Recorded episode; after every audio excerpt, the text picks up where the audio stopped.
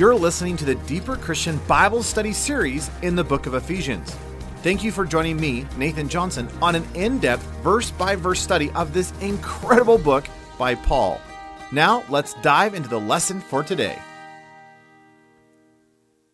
Well, welcome back to a, another series in Ephesians. I, I, I, we've been, I've been so excited about coming back in and studying uh, Ephesians. We obviously just due to the dynamics of uh, all that's been going on around here, uh, we just have had to take off the last couple of months. Uh, so it's been a little while since we've been studying Ephesians, but I'm so excited to uh, dive back into chapter three uh, of Ephesians. So if you have your Bibles, please turn with me to Ephesians chapter three. And uh, while you do that, I, I, really want to walk through kind of a review. I, I want to talk through uh, this idea of uh, where we're at in this entire book. Again, Paul is writing this book from a Roman prison cell, most likely, as, at least that's what scholars seem to presume. Uh, so here he is in prison. He's writing this letter to the church in, in Ephesus. And uh, we, we've walked through up to this point, chapters 1 and chapters 2. But when you just look at a simple outline, uh, in chapter 1, verse 1 and 2, Paul gives an introduction to the book itself and uh, gives the common greeting for the day. In verses 3 down through verse 14, Paul talks about the blessings that we have in Christ Jesus. And again, the phenomenal reality that is every single blessing that God has for you is found in one single place it's Jesus. So I don't have to go look for anything outside of Jesus. Jesus is all that I need for life and godliness, as Peter tells us in 2 Peter 1 3. So Paul begins to outline the blessings we have in, in, in, in Jesus and just the phenomenal reality of the life of Christ that we have access to. Uh, and starting in verse 15, going down through verse 19, uh, Paul is going through this prayer and he's beseeching the Lord on behalf of those who are believers. And in verse 19, it's interesting. It's like he's finishing the prayer, but while he's talking or finishing the prayer, he immediately kind of side turns and begins to uh, dive deeper into an exhortation. I don't know what you want to call that, but it's like part prayer, uh, part preaching. But again, he's, he's praying this prayer, and then as he's talking about the fact that here is the power of God that is just overwhelming and just indescribable, and the working of his mighty power, Paul goes, Oh, let me give you some illustrations about that. And so the first illustration he gives begins in chapter 1, verse 20, down through the end of that chapter, verse 23. And the illustration he gives of the power of God is the life of Jesus. And he says, hey, if you want to see the power of God demonstrated, all you need to do is look at what happened in the life of Jesus. And again, the, the reality is that the Father reached his hand into the, to the physical deadness of Jesus and rose Jesus from physical death and brought him into physical life. And if that wasn't enough, he then brought him into these heavenly realms and seated him at the right hand of the Father and gave him a position above all power, might, and dominion and principality and placed all things beneath his feet and gave him to be a, a name that is above every other name. Again, it's an incredible picture of the power of God. Uh, as, as we moved into chapter 2, verses 1 through 10, uh, Paul looked at this idea and gave a second illustration of the power of God, uh, which is your life. And he says, Do you not realize what God has done in your life? That God has reached his hand into your spiritual deadness and yanked you from spiritual death and brought you into spiritual life. And if that wasn't enough, he then brought you into the heavenly realms and seated you in Christ Jesus at the right hand of the Father. And so now you have a position in the heavenly realms seated in Christ. And it's an incredible demonstration of the power of God. And he closes that section by talking about the fact, verse 10, that you are now God's poem. You are his workmanship, uh, created uh, for good works. Uh, then in verse 11, down through the end of the chapter, verse 22, uh, so, the second half of chapter 2, uh, Paul gives a third illustration or a third picture of the power of God, which is the church itself. And again, we, we spent a lot of time walking through this, but Paul says here are these two groups of people you have the Jews and you have the Gentiles who utterly hated one another. in fact, the Jews, I figure I might as well give the quote again, but the Jews so despised the Gentiles that in the mind of the Jew, the only reason why God created the Gentiles is because there had to be something to fuel the fires of hell. Praise the Lord. you know, that, that, cracks me up. Uh, that there is such hostility between these two groups of people. And yet, what did God's power do? Oh, these two groups who never in the natural realm could ever come together, God brought in Jesus, brought peace. And now these two groups are one, and the dividing wall that it has always divided these two groups have been removed, and now there's only one group. And again, we were looking at this idea that uh, as, you, as you get further into the chapter, uh, verse 19 hey, you are no longer separated. Hey, you're no longer a stranger and a foreigner. No longer are you just an outcast. Now you've been brought in and you're a part of the family of God. You're part of the very building of God that He is building. And that we, as the body of Christ, the church, are to be the dwelling place for the very Spirit of God. Whew, what an incredible, incredible reality. Uh, so that is a review of all the stuff that we've walked through so far in our study in Ephesians. And again, it's all available online if you've missed any of that and you want to walk through uh, any of those passages. Uh, today we're, we're starting back into chapter 3, which I'm, I'm just really excited and uh, really just anticipating uh, just continually working through this book.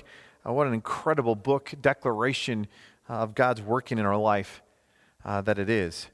Uh, in chapter 3, Paul uh, gives a final illustration. So, he, again, we're talking about the power of God being demonstrated uh, in chapter 1, verse 19.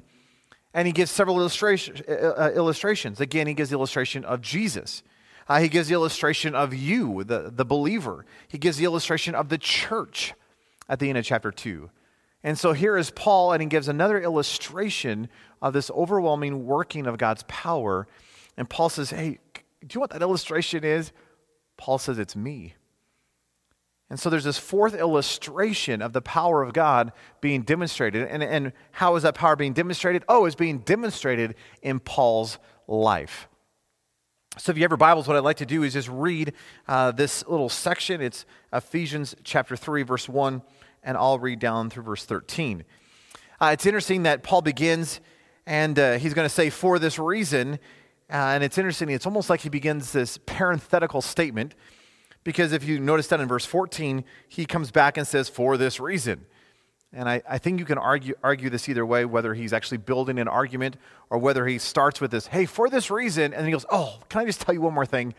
And kind of gives this little tangent and then comes back and concludes in chapter 3 his actual argument. But, but listen to what Paul says in Ephesians chapter 3, starting in verse 1. Paul says, For this reason, I, Paul, am the prisoner of Jesus Christ for you, Gentiles.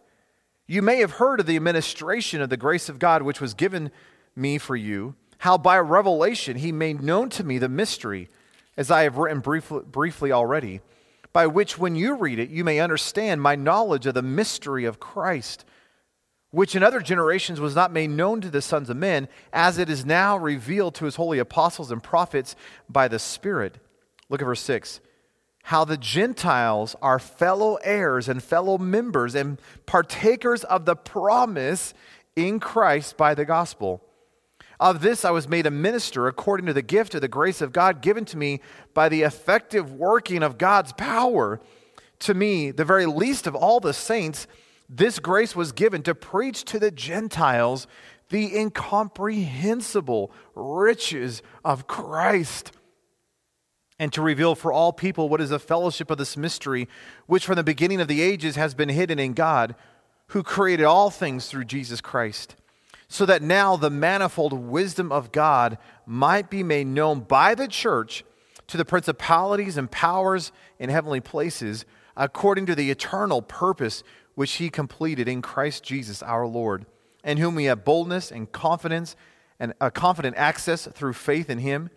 Therefore, I ask you not to lose, to lose heart at my tribulations for you, which is your glory. Uh, if you look back, excuse me, if you look back at verse 7, Paul says, This overwhelming mystery that I'm proclaiming, he says, was given to me as a gift of the grace of God by the effective working of his power. And uh, thereby it is another, another illustration of his working power. Isn't it interesting that Paul, when you look at the life of Paul, uh, Paul was this Pharisee. He was trained by, by the great religious leaders. He had all the right background. He was a Jew of Jews, as he says in Philippians chapter 3. And yet, Paul was called to be an apostle to the Gentiles. Paul says, Do you know what that is? That is God working in my life. I mean, if you think about Paul's life, early on in Paul's life, here he is as a young man, and uh, he was such a persecutor of the church, which at that time was merely a group of Jews. So here's a group of Jews who were, were leaving the orthodoxy of, of the Jewish thrust of what the Pharisees said was religion, and they were becoming this little group, this little sect known as Christians, who had declared that the Messiah had already returned. And Paul was so adamant against that thing, he went out to kill those people. Why? Because they were declaring that Messiah had come. And yet, Jesus knocked Paul off the horse. You know the story, right? On the, on the road to Damascus. Radically changed his life. Not only just, not only did God do such a work in Paul's life where Paul goes, Yes, Jesus is the Messiah, but Paul began to proclaim that not only to the Jews, but then to those, those people over there, the, those people over, over, over yonder, the people who were not selected by God, not the promised people the Gentiles? And Paul's making this declaration that, wow, do you, do you not realize that this is a working of God's power in my life? That I am proclaiming these, this incalculable riches of Christ, not merely just to the Jews, but also to the Gentiles. Wow, what an incredible reality. And so, over the next several weeks, we're going to be walking through uh, this little section. So, l- let me just kind of give you an outline, or at least my outline that I've been wrestling through when it comes to this uh, first few verses of chapter 3. So, w- when you look at Ephesians chapter 3, verse 1 through 13, uh, in verse 1, we have this idea Paul the prisoner. In other words, uh, we're, which we're going to unpack uh, this, this, morning. Uh, but then, verse 2 down through verse 7, I am calling partaking in the mystery uh, which we'll get into next time. But he's talking about this mystery, this, this overwhelming mystery. Now, we've talked about that uh, when it was in chapter 2 uh, and chapter 1, uh, but we're going to unpack that a little bit more. But this idea, we get to partake in the mystery itself. Uh, I'm really excited about that. Uh, in verse 8 down through 11, uh, I'm calling it's the preaching section. It's the preaching the incalculable riches of Christ. It's preaching God's eternal purpose. Uh, this is the stuff that Paul is saying that he is declaring and, and making known. Uh, verse 12, I'm calling the position of all believers, the fact that we have boldness and confident access through faith in Jesus. And then verse 13, I'm calling the prophet of tribulation. Uh, prophet not meaning uh, the, the, the, spokesperson, uh, but prophet in terms of P R O F I T, the, the the benefit, the, uh, the supply, the, the, the advantage of tribulation. Uh, so we're going to be diving into this over the next several weeks. Uh, look at verse 1 again, which is our passage for today. Paul says, For this reason, I, Paul, am a prisoner of Jesus Christ for you, Gentiles. For this reason. Well, what reason is he talking about? Well, in, in fact, he's, he's referring back to what he just talked about in chapter 2. In chapter 2, at the end of chapter 2, he's talking about this idea that, again, that here are these two groups. You have the Jews and you have the Gentiles. And what God has done in Christ Jesus is that he's brought these two groups together and made them one. And again, that's an incredible reality. In fact, he brought peace and he removed every division, every ounce of hatred that was formerly there.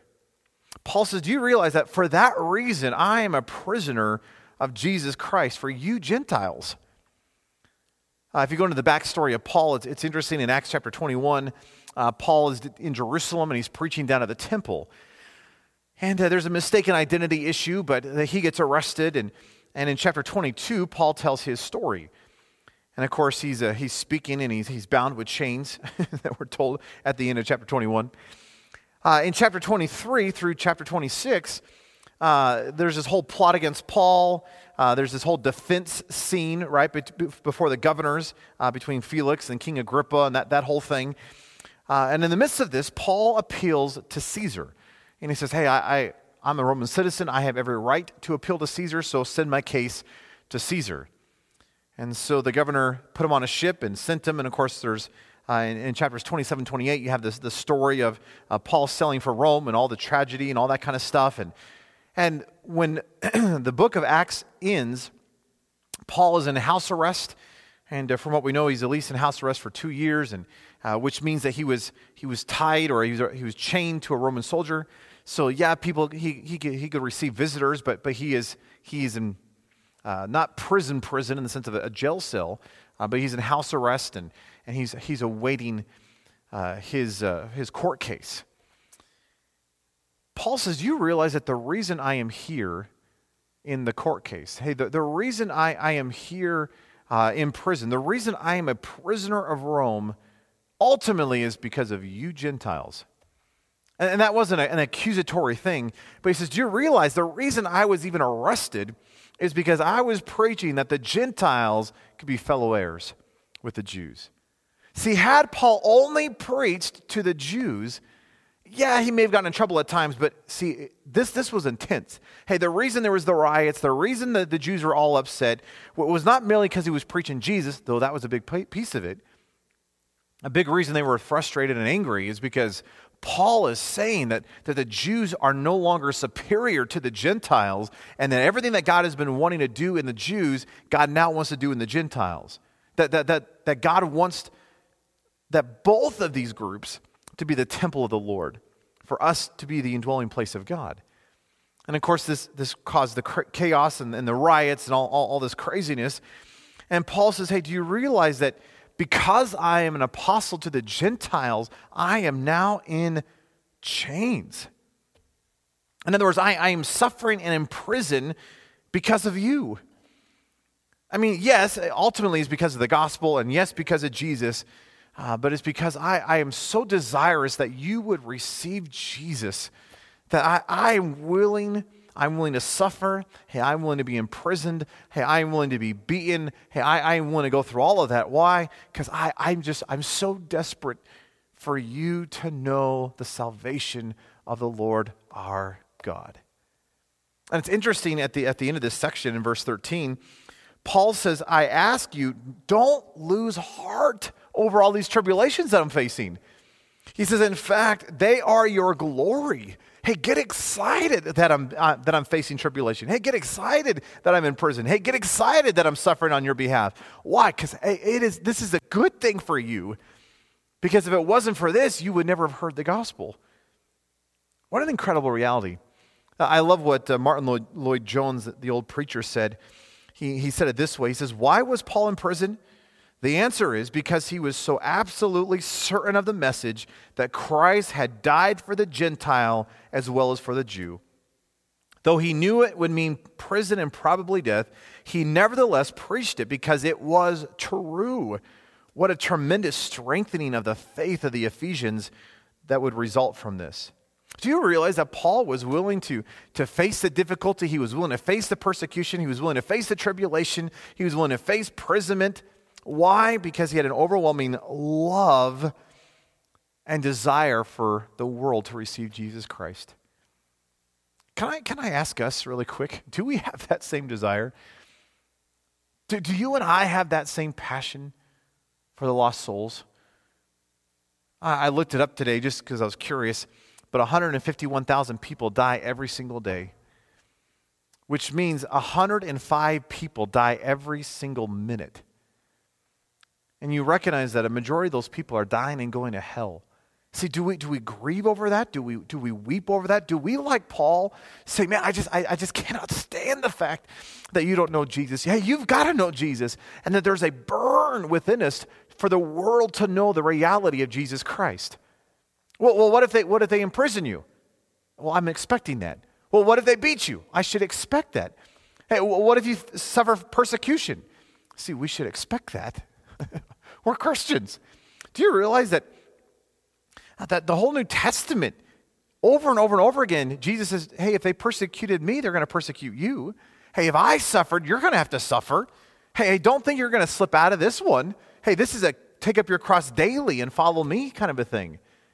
Uh, let me just give you a few verses. I mean, this, this is just replete. This is all over the New Testament. Uh, let me just give you a couple of them. Philippians 1.29. Paul says, For to you it has been granted on behalf of Christ not only to believe in him, but also to suffer for his sake. See, it has been granted to you for you to suffer for Jesus. Woo, praise the Lord. Uh, Philippians 2.17. Yes, and if I am being poured out as, as a drink offering on the sacrifice and service of your faith, I am glad and rejoice with you all. In Philippians 4 4, Paul's talking about the persecution and the difficulties, and he says, Hey, rejoice in the Lord always. Again, I will say rejoice. Yes, even in persecution. Colossians 1:24, I now rejoice in my sufferings for you and fill up in my flesh what is lacking in the afflictions of Christ for the sake of his body which is the church. 1 Peter 4:13 But rejoice to the extent that you partake of Christ's sufferings that when his glory is revealed you may also be glad with exceeding joy. James 1, 2 through 3. Count it all joy when you face various trials, knowing that the testing of your faith will produce patience.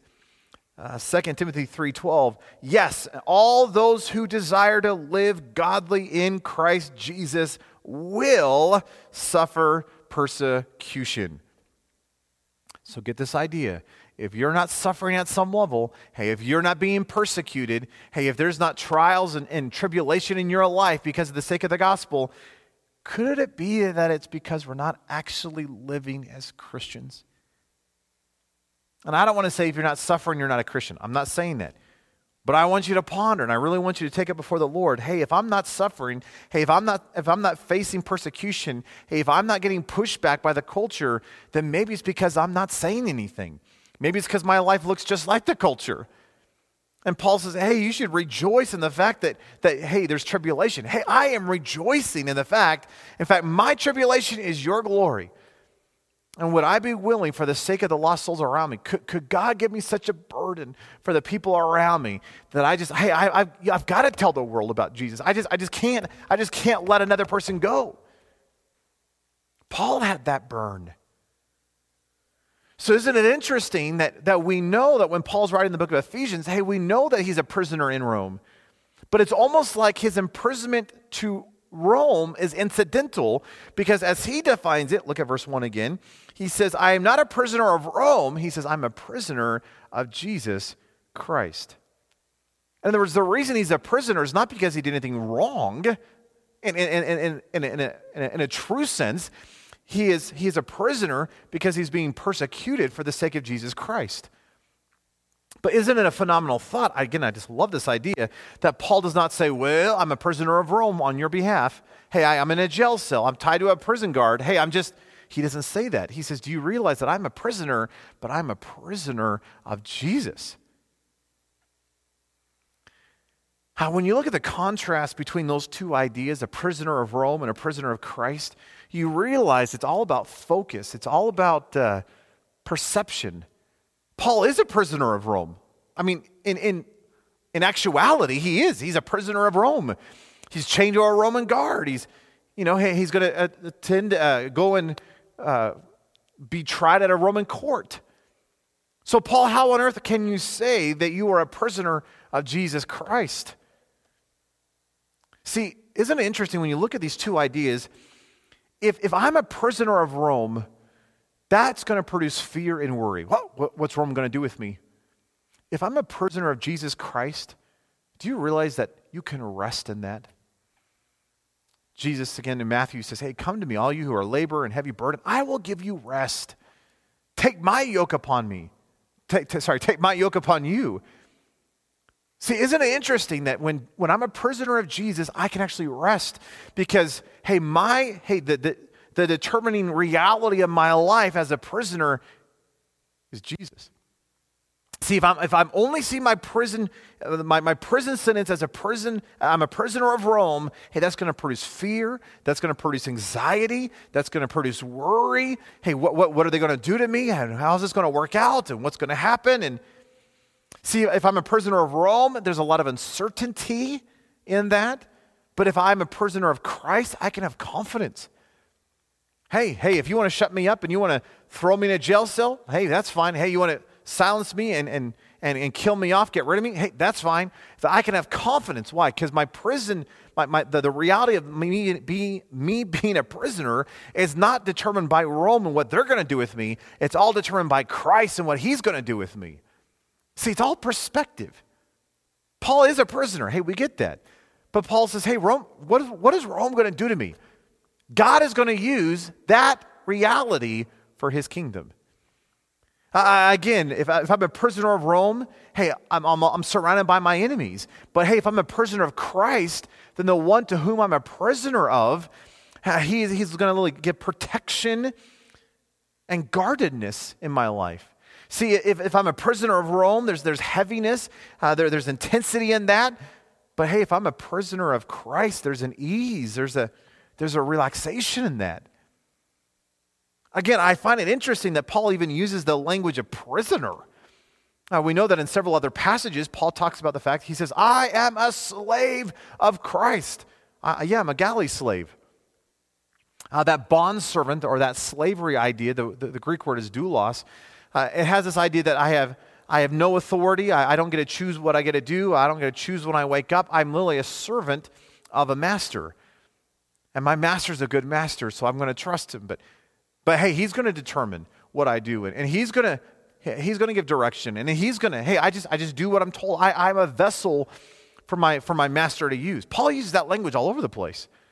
But isn't it interesting here? Paul says, I am a prisoner of Christ Jesus. And again, that idea prisoner is uh, that idea in Greek is one that is bound, one that is captive, one that is a prisoner, one that is put in chains.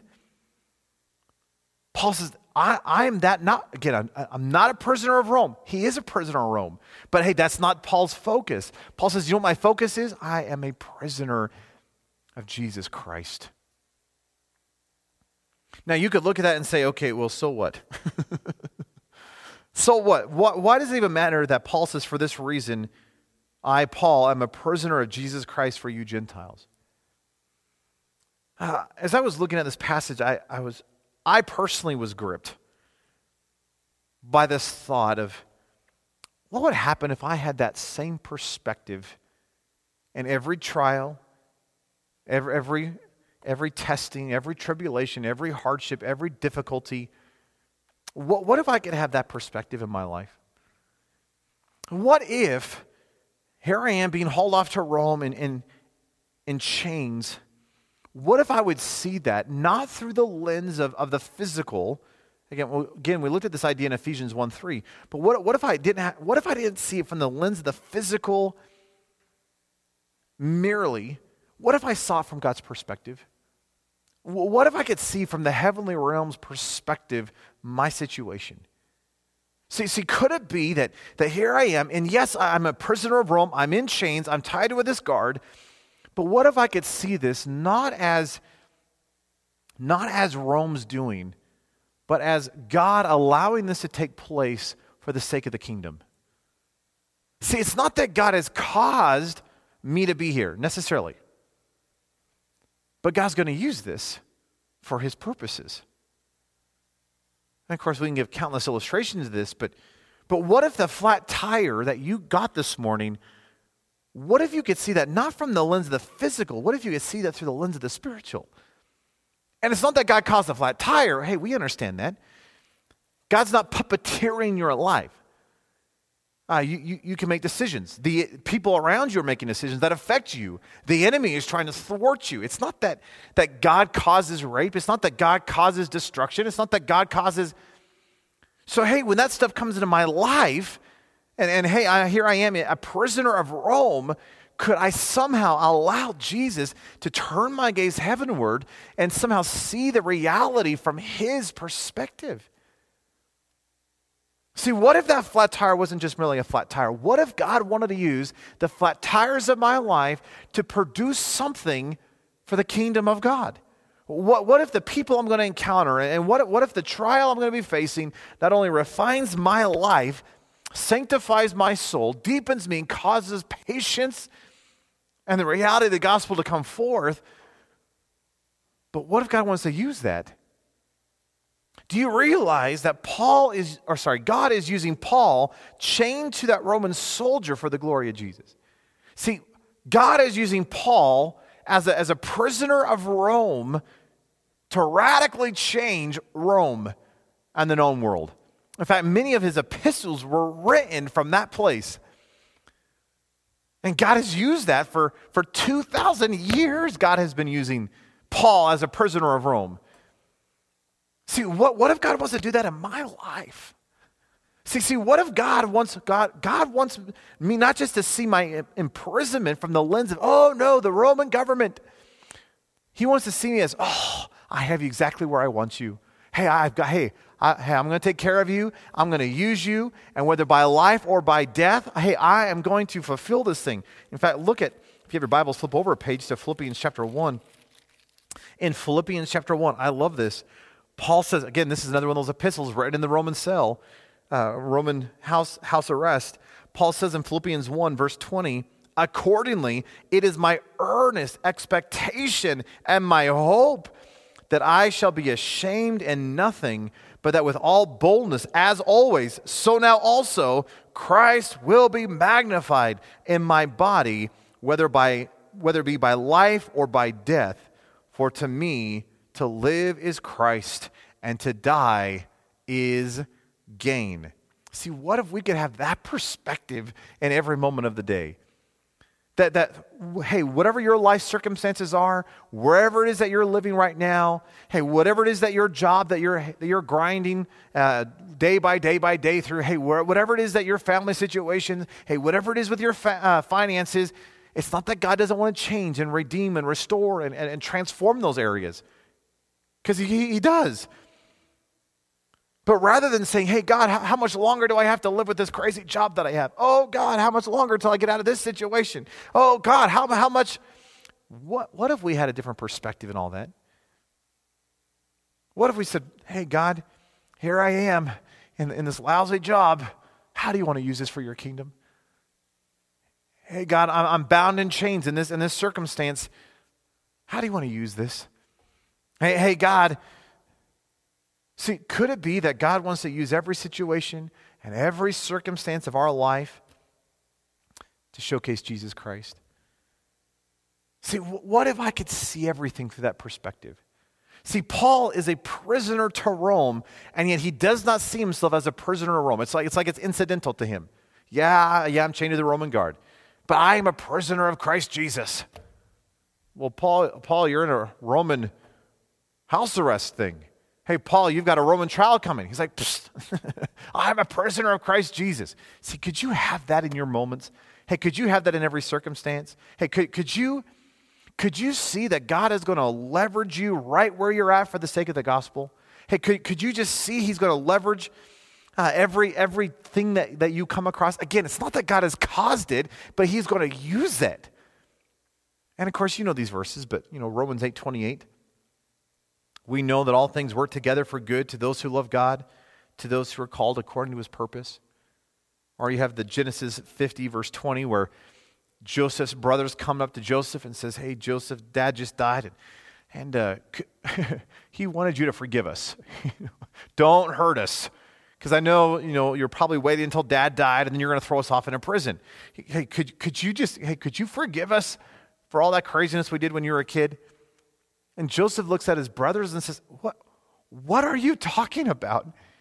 And he says in verse 20, But as for you, you meant evil against me, but God meant it for good in order to bring about it as it is this day to save many people. He says, Do you not recognize that what you meant for evil and what you meant for destruction and what you meant for harm, God has taken that and He's leveraged it for His purpose. Could you see that that's what God wants to do in your life too? Could, could you see your imprisonment? Could you see your difficulties? Could you see your trials, not through merely the earthly realm thing? Could you see that from God, God's perspective and say, God, what do you want to do in this situation? God, God, what do you want to do here? It's interesting as I've been looking at the culture and just kind of the trajectory that we as a culture are sliding into, and, and I'm just like, God, it, it seems like it's not going to take much longer before we, in, in, even in America, are going to be persecuted for the faith. And, and if we're actually going to live a strong, bold gospel, uh, we're going to have to be willing to suffer and go to jail and be beaten. And, and am I so willing, for the sake of those around me, to, to be a prisoner of the American government? But as I've been looking at this passage afresh, I just, I've come to the conclusion God, whether by life or my death, I want to magnify you with my body. God, hey, whether I live or whether I die, I want you to be seen. Hey, God, whether I have freedom or whether it's taken away, could you, could you use me?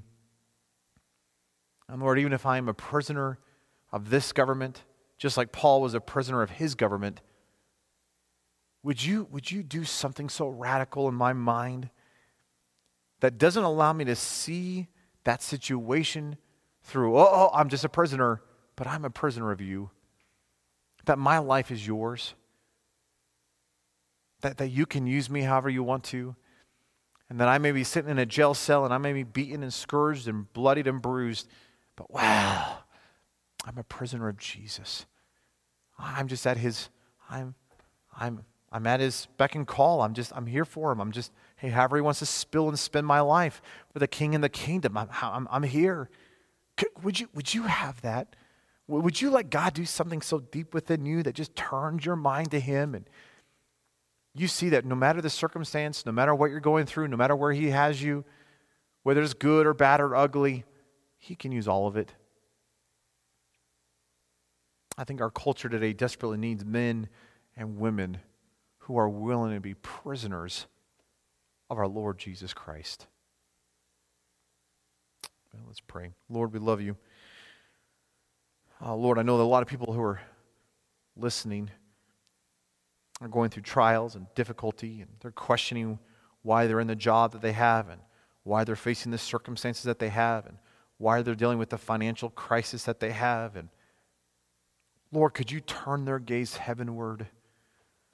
Would you let them see their circumstance from a heavenly perspective? And Lord, regardless of the trials, regardless of the circumstances, regardless of what may be going on, regardless of even if we're imprisoned in a jail cell, Lord, could we be so given, surrendered, yielded to you that what we see, our perspective, our mindset is that we are a prisoner of Jesus Christ. That all the other stuff is almost incidental in the light of the reality that we are a prisoner of Christ Jesus. Lord, could we pray like Paul that whether by our life or whether it be our, by our death, we just want you to be magnified? Lord, could we have such a trust and such a focus and such a gaze upon you that the things of this world truly do grow strangely dim in light of who you are? Lord, could we, could we freshly today surrender, lay our lives before you, and say, Lord, have our lives. Take my life. Let it be consecrated, Lord, to thee. Lord, take these eyes, take these hands, take this mouth, take these feet, take this life. And Lord, I give you permission to spend body and blood for the king and for the kingdom. So, Lord, however you want to use this vessel, I say yes. Lord, whatever you want to do with my life, will you use me as an instrument of righteousness that would go forth into this world and be used to not only declare the reality of the gospel of Jesus Christ, but Lord, would you, would you use my life in such a way that makes an impact for the kingdom, not for my name, not for my prestige, not for my popularity, but for you, for your fame, for your majesty, for your glory. Lord, could we be a captivated captive of you? Could we be a prisoner of Jesus Christ? Oh, Lord, do that in our lives. We love you. Oh, oh, we love you. We pray all this in your holy and precious and very powerful name. Amen. Thank you for listening to this study from the book of Ephesians with Nathan Johnson. If you would like additional resources to help you build your life around Jesus, I encourage you to check out my website at deeperchristian.com. This podcast is the audio version taken from my video series in Ephesians. And if you'd like to view the video version of this study, you can do so by going to deeperchristian.com forward slash Ephesians. No, I am cheering you on as you build your life around and upon Jesus Christ. See you next time.